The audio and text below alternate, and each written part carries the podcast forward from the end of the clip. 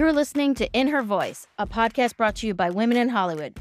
I'm your host, Melissa Silverstein, and this podcast is dedicated to supporting and amplifying the voices of women who work in the global entertainment business. Thanks for joining us. Let's get started. Welcome, everyone. Today, my guest is Maureen Ryan. She is talking about her new book, Burn It Down Power, Complicity, and a Call for Change in Hollywood. I love the title. You are a best-selling author. Congratulations on that. There are not enough times that I can hear that. I don't know if that's a terrible statement about me, but Uh, it's no. just shocking. You've been working on this book for years. So, Mo, can can I should I call you Mo Maureen? What do you Please, like? Mo is fine. So what I mm-hmm. ask the filmmakers when I chat with them is give me the log line for your movies. Give me the log line of your book. the log line of my book is if you think that Me Too and other reckonings fixed Hollywood, you are not right. You are mistaken. Yeah. and yeah, that's the shortest elevator pitch I think I can do. Yeah, I mean, there are things in your book that happened before Me Too. There are things in your book that happened after Me Too. Me Too is just a kind of giant line in the sand, a before and an after to me. And that didn't mean that the systems got fixed. And I think what no. what Me Too did was really reveal the systems, take them from behind the the cloak of darkness into the light. Right. And honestly, I think but what's what's arisen is a new set of systems to minimize the revelation process, if you will. You know, I Ooh. mean, seeing high profile lawsuits. And, you know, I mean, I'm, I'm not commenting specifically about it, but how many times have we seen someone who did speak up and speak out that survivor facing the onslaught of either, you know, online abuse or, you know, legal complications or coverage of them that is just, you know, terrible in the extreme or all of those things. So, Yeah, um, you're right. It's horrible. it's interesting that I think, you know, Hollywood is ever adaptable. And one thing I talk about a lot, I talked about it a little bit in the book, but you know, Hollywood can voluntarily reform. yes, it could. Like the Hays Code was a voluntary reform that Hollywood undertook in the third, like sort of gradually, but in the 30s, it had taken hold. And that was a voluntary change that enshrined racism and homophobia. So like it can, it can do these things, but I think it's it's you know i'm a sci-fi nerd so hopefully this analogy will work for people and if it doesn't i'll explain it a little bit hollywood is like the borg you know the borg is this relentless enemy that they face in star trek shows and films and they have this ever-changing sort of armor you know Mhm. some kind of projecting armor. The same kind of weapon won't work twice. It just Yeah. adapts. And so i kind of feel that that's how hollywood is. And you know that's not to say that my book is hopeless. I hope you didn't find it so. Your opinion matters a great deal to me because you've been doing this for so long what i wanted to say was i'm not hopeless. I talk to a lot of other people who are not hopeless. But what i do want to take away is the magical thinking goggles that a lot of people wear. And the higher up you go in any organization there's either more gaslighting more denial more magical thinking or more simply more protection from reality. You know you're in hmm. a bubble the higher you go in any sort of industry agglomeration so what i wanted to do was take away the following. And i think me too was definitely crucial for what i'm about to say. And and that is things that were treated as inevitabilities were not inevitabilities. They never were.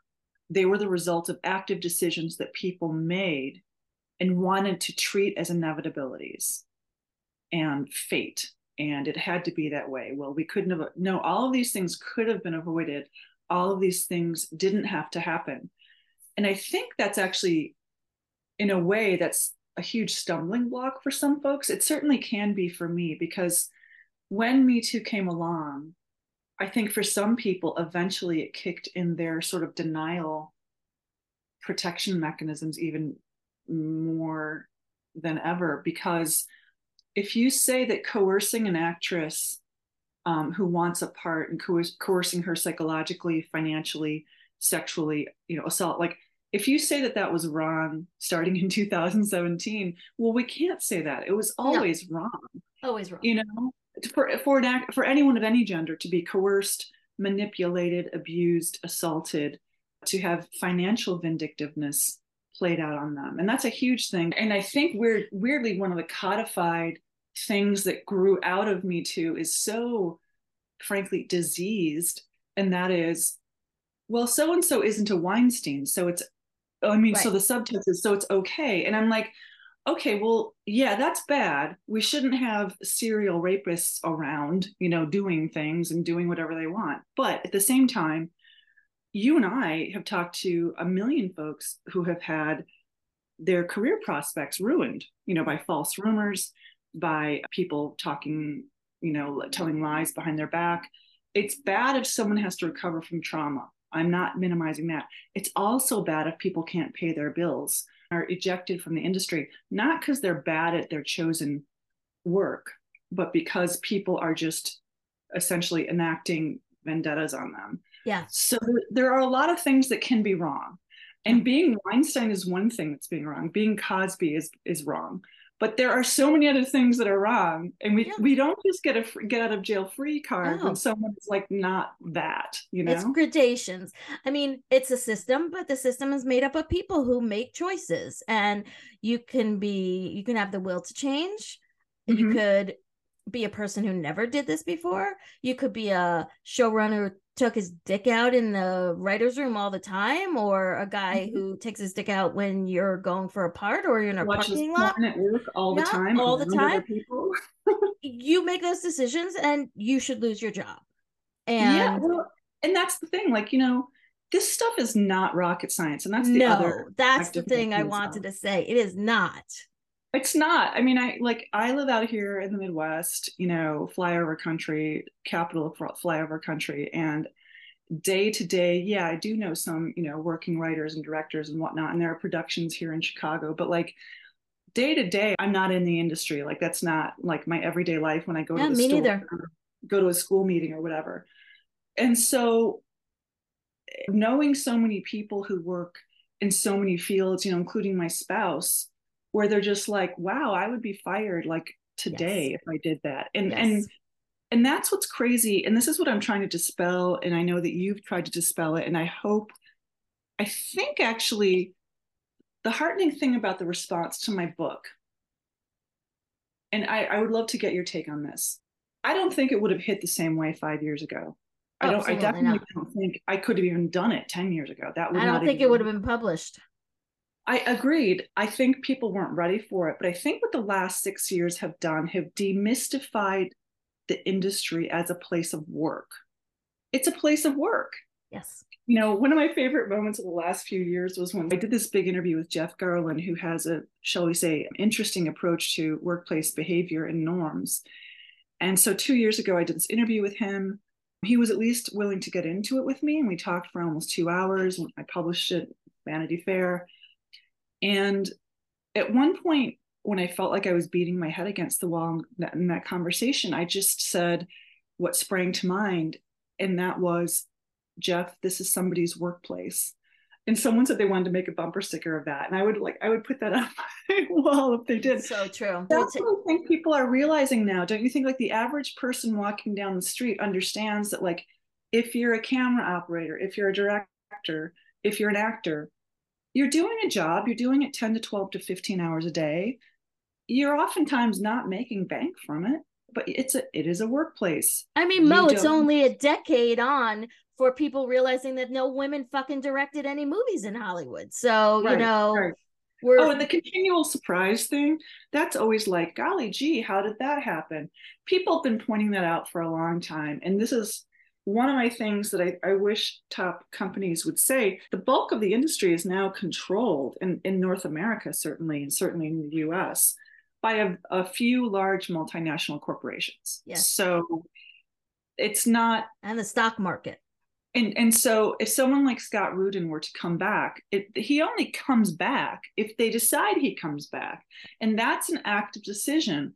And sometimes what I wish, you know, like when The Flash came out, what I wish companies would do is, in general, when these situations happen, just set, put out a press release saying, um, we don't actually care about the welfare of our employees or we don't care about the safety of our workplaces and sets. We really just care about potentially making money and potentially our executives having access to better compensation, more power, and more money. Like that, like just just make it plain that that's what you care about most and stop sending the press or putting out to the public, you know, oh, we care about this, we care about that. If you actually don't take steps and active decisions are made, must be made daily to make that a reality. If you're not going to do that, then just stop pretending. Like, this is the thing that drives me a little bit crazy about the industry, which is, eh, but I think that this is changing. There is the perception that somehow these workplaces are better than the norm because these are artists, these are creative people. So the perception is here's a group of people at this studio in this production company on this set. They are devoted to some kind of creative and or artistic endeavor. So therefore we will sit there and give them the benefit of the doubt which is actually a kind impulse on our part is the public. It's a kind impulse to say we will give these people pursuing a creative act the benefit of the doubt well the industry took that benefit of the doubt out behind the shed and beat it, the shit out of it with a tire iron because it doesn't deserve the benefit of the doubt at all especially because the most vulnerable within it, financially vulnerable from historically marginalized groups, or in any other way powerless, which is most people, it generally speaking treats them like shit. Or yeah. the potential for treating them like shit always is looming somewhere around a corner. Yeah. So, what was the story that you heard that just broke your heart more than any other that's in the uh, book? that is there would be there would be i guess a number of accounts of what occurred on lost yeah. the television show lost. That that whole chapter was a, a stab to my heart on like it for years because it was like i had loved the show and i had covered it quite a bit and there was a feeling of responsibility you know i mean it, whatever my my amount of coverage is like one molecule in this vast entity known as the coverage of lost but like it was heartbreaking because I felt an emotional and psychological affinity for the show, and I had helped it in my own small way succeed. So I would say Lost, learning what occurred on Sleepy Hollow, delving into how that occurred. And then I, I would have to say it's like a triple tie for first, talking to Jane Doe. And what I want to tell your listeners about talking to Jane Doe is that she's funny, she's so smart, Oh, you know, Jane Doe. She filed a lawsuit against um, who? Saturday Night Live. Well, okay, the Saturday Night Live. So she, okay, so she, it. she filed it against former cast member Horatio Sanz, Lorne Michaels, NBC Universal, and sort of like up and up the food chain. And so I spent, I've probably, you know, I've spent at this point, you know, many hours talking to Jane, and that's obviously not her real name.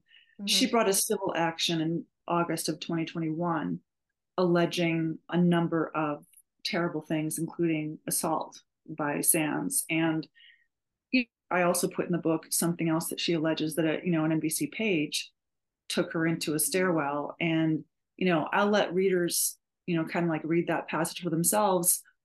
But she's still struggling with how to characterize, and even in our conversations, I think there were you know some ambiguities, some some non-ambiguities, such as what was the culture of the show like, and based on my conversations with her, but also I just did so much research. And again, there's an emotional affinity to SNL that I have. You know, I grew up watching it. And so it's just it's it's incredible to me to know that this young woman, herself an aspiring comedy writer creator, you know, that's really what she wanted to do was become a comedy I don't know, like write for a show or, you know, be, be write, write jokes, write sketches, that sort of thing. And she, I don't believe, pursued that professionally because not and not because she couldn't have been good at it. Because when we talk, she's really funny and really smart, really witty. But you know, she's now, from what I understand, not associated with the industry in any way. And then, you know, you take someone like Nicole Beharie and she said, you know, there's a very specific choice I made in the Sleepy Hollow chapter, and the last voice you hear is that of Nicole Beharie I have never spoken to Nicole Beharie I did not do any interviews with her while Sleepy Hollow was on the air. I mean, I was in, I saw sort of like panels and things like that, but I had no dealings with her for the book.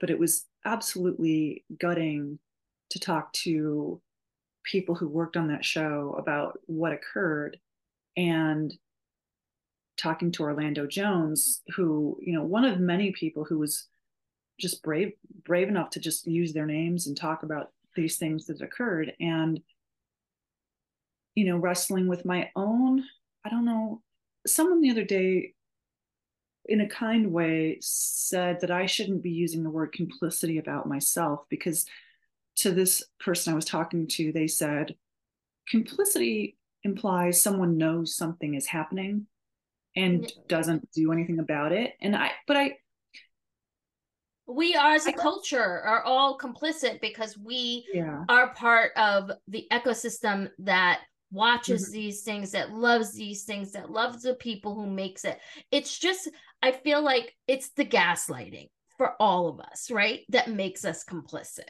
Yeah. And there was as there is right now for me a set of incentives to you know when that little voice speaks up in the back of your mind like what's what's this about? What's happening here? Should i question this more? There are many incentives for me as a journalist or critic or writer covering the industry or reporter to like keep that voice down. What the industry itself did and it's funny because it's like you know what radicalized you mo ryan? I don't know covering hollywood honestly. Like i wasn't you know what i mean? Like i don't have any regrets about coming into the industry with enthusiasm and joy which i still have for certain people within it, for certain projects within it. But what became apparent to me over time was, and I've, you know, as you know, like I've been doing reporting on inclusion issues for more than 20 years. Like this is not, this was never a new thing for me. Like, you know, when people are like, what? There's no, we're not giving jobs to black directors. Like, no shit, Sherlock. Yeah, no, I've been a lot, some of us have been writing about this and beating that drum for a long time. So I think I'm just continuing the work that I began doing when I was you know, after the last writer's strike in 2007, 2008, I wrote a 6,000 word piece for Huffington Post with stats saying that the, the percentage of women writers at that point had never been above 27%. It was usually around 24. It had gone down to about 15. Yeah. So whatever progress women made and, and people of color made in writers' rooms was more than destroyed by the strike because there was a big regrouping, and a big reshuffling, and guess who got hired? And guess who hired their friends, the usual suspects. That'll probably so, happen again. So it will probably happen again. You know, everyone's talking about there's going to be a retrenchment. There is a retrenchment going on. Who does that retrenchment affect? And one of the biggest things I'm concerned about right now, and I get into in the book, in the IP chapter, but also elsewhere, whatever systems of apprenticeship, mentorship, and learning pathways that people had, so that they could go direct a Marvel film. So they could go direct that tentpole movie or become the showrunner of that IP driven project. Studios are more nervous than ever about who they're giving the control of that material to. So they want to go with someone with a proven track record. Well, who's that going to be? So everything that the industry does, it's just, again, it's that shape shifting thing of like, there are now people who've been in the industry, uh, people from historically excluded communities who've been working their way up the ladder for 10 or 12 years and have never set foot on an active set.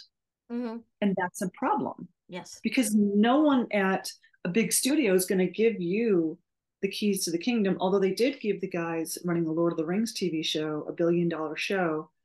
Those guys had been in the industry. From everything I understand, they seem to be nice people, but they didn't have any experience. But just what? Two white guys got control of that show? What are the odds? Yeah. It's, so, you know, we do this work. I do this work because I want to see different kinds of stories, because I want to see different kinds of storytellers. So that's how you have the optimism, which is like, as a person of privilege, of white skin, I'm saying like I don't want to only see white people. I don't want to only see white stories. I think my world will be richer. You know, selfishly, my world will be richer if I know other things. I want other stories to be out there. So that is kind of like my true north, which is like, how do we bust up what's ever happening here, mm-hmm. do it differently, smaller probably, to bring in new storytellers. But the industry puts up roadblocks everywhere you can go when you want to just do something outside the structure. So you just have to, you know, have belief that it makes a difference. Whatever your piece is makes a difference. And oh, that's completely. kind of how I get through the day. Yeah, and I and a big thing I've struggled with in my reporting, and this is one reason I wanted to write a book, was because there is a lot of ambiguity, and also I don't know everything. I don't know everyone. I'm not walking onto every set, and even if I was, not everyone would want to talk to me or have anything. You know what I mean? Like, so I don't. You know, when people the last few years, because I've been doing so much of this work, and I'm sure you get this a lot too well has it changed? Has it changed? I mean a lot of top executives honestly they want to know from kind of like a boots on the ground reporter. I do think people care. I do think people want it to change. But the way i view it is exactly what you said. If you are the dp you can mentor someone who's not from the same old crowd of usual suspects. You can make sure that you're hiring on your camera crew differently. You can make sure that your union or your guild does have mentorship and opportunities for people who are not from the usual areas. But I think for me, what really a true north for me is this the more power, the more protection a person or an entity or a company has.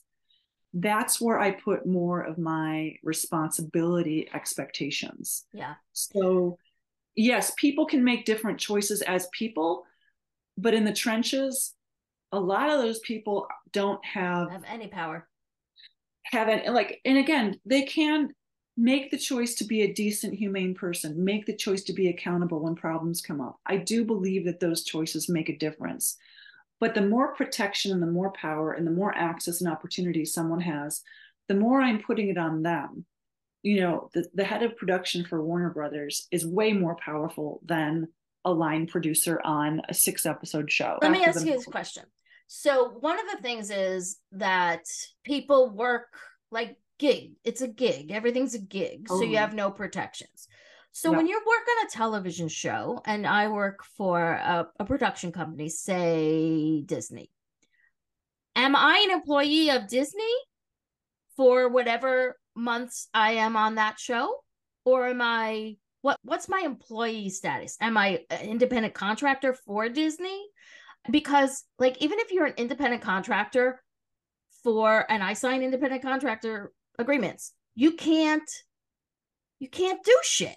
So mm-hmm. any agreement that people sign, aside, you know, in films, they create these entities that don't really exist in life, and yep. people sign yep. agreements with these things. How about everybody be a part of an employment structure mm-hmm. where there is accountability? I couldn't agree more. And you know what? Hollywood has always been the champion of buck passing.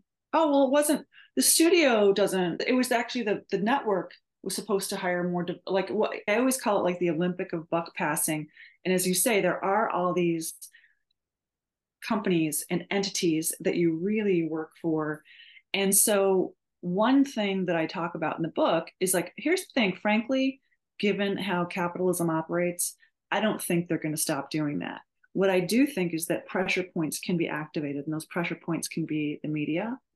The pressure points can be guild and trade unions of all kinds. The pressure points can be other kinds of collective actions.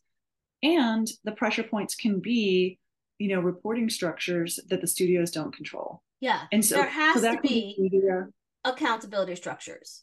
And there so a big a big one that I talk about in my book that has not yet, to my knowledge, come to pass. I do mention, you know, Women in Film has a hotline, the DGA has a hotline. All these, there are reporting portals for different entities. Time's Up imploded. Who didn't see that coming? I wanted to believe it would work. I didn't really think it would. Anyway, it didn't. The Time's Up Legal Defense Fund, I will say, it is still in operation, and I don't have a negative view of that. As far as Time's Up itself, that's a whole thing. And if you want to get into that whole giant mess of messes, you can. But anyway, a, an organization founded around that time was the Hollywood Commission. It had Anita Hill as the, the chair. It and had, Les uh, Moonves. Kathleen Kennedy was part of it. I believe it's still an entity that exists. But so they they said in 2020, hey, in 2021, we're going to open this independent reporting portal which I have long thought would be a game changer. A really robust, well supported, well publicized independent reporting portal that could catch people who move from job to job and studio to studio in this gig economy, I was like, yeah, do that. The industry needs that. And so they promised that it would come out in 2021, wasn't around. I asked them multiple times last year, where is it? They said, oh, we're going to do beta testing third quarter of 2022. If that happened, I was not made aware of it. And now it's a year after I began asking them, where is this independent reporting portal? You know what they announced last year? We're doing another study of like whether there's, you know, all of these biases and problems within the industry. I don't fault the idea of wanting to chart how things are going. I don't think we need necessarily another study as much as we need a robust independent reporting system because as you know every single person in the industry doesn't trust studio hr and they shouldn't and i understand no, it. they, you know, they like look a stopped clock is right twice a day. Sometimes it does things go the right way when you go to hr and you don't set your own career and life on fire if you go to hr but as we've both heard a million and one terrible stories about going to studio hr and regardless of whether the studio executives in charge of that hr department and or the people who work in that hr department they can all be wonderful people who have the best of intention. The fact is their paychecks are being paid by the top studio executives. So they know how their bread is buttered. In this independent thing where is it? Yeah i mean Anita, it for years. anita hill is one of my all-time heroines of the world. And you know it seems like she was able to take on clarence thomas more than she was able to take on the hollywood industry.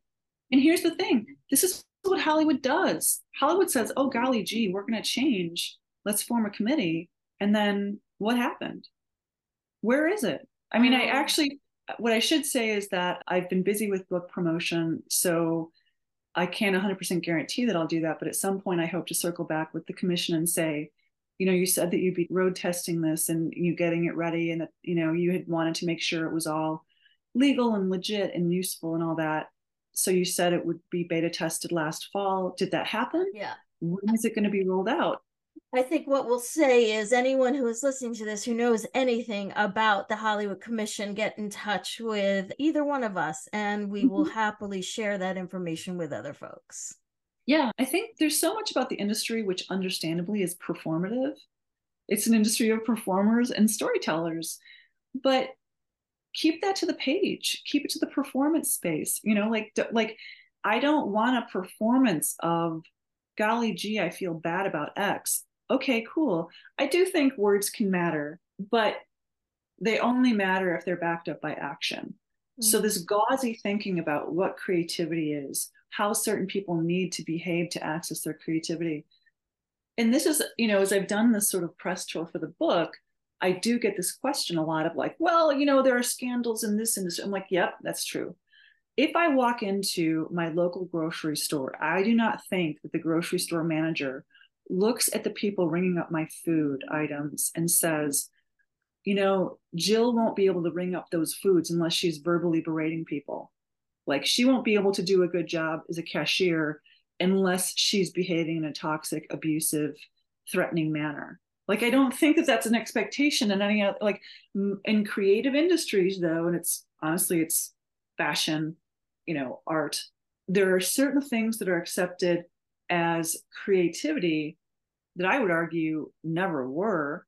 And I'm not saying artists don't have baggage, they do. And they should that's fine. I want i want you to look into your baggage open it up rummage around create an mm-hmm. incredibly moving story or a thrilling adventure or whatever it is you're going to create but like the idea that i as a creative artist need to enact a damaging pattern of behavior on other human beings around me to make me feel better. tell the story that i want to tell is nonsense. It's bullshit it's it's it's all, it's all bullshit, and even the people doing it know it, but they get away with it. And I think until people hold other folks accountable in mm-hmm. a structure, and there's a will from the people in power to want to see a different right. structure, then we'll always have people who are abusive. But then Absolutely. there are the people who are the good eggs and we should also just encourage people you know find the good eggs find the people out there who are going to respect you and who are going to help you with your career i believe in the theory of abundance that there are many successes out there and the more successes the more successes there will be mm-hmm. i think mm-hmm. hollywood trades in the scarcity model which is like there's only one job for one person and i'm not going to help you because that means i'm not going to get the job and that's just a really sad way to live and but the industry encourages it you know uh, it, it does it does which is why you pit it against each other right yeah so completely. don't pit people against each other you know, work together, don't work against each other. And until people figure out that lifting someone else up lifts you up too, mm-hmm. it's always going to be. And also that enabling abuse, how does that help your career? Because, first of all, that could come out in the press and damage your image. And second of all, you know, there are people who, whether or not they themselves experienced an abusive environment or dynamic, and most people, frankly, in the industry have at one point or another they are making a different choice to not enact those patterns. And i've i've seen plenty and part of what i wanted to get at was a little bit of a corrective to my own work and also how the media approaches this stuff. It's like yeah it's not clickbait that Melinda Hsu Taylor sends out this email that is so thoughtful and inspiring and transparent about goals and working methods and norms that you know like I want to celebrate that That's too. what normal workplaces do. Yeah. Like yeah. I, I work for a college.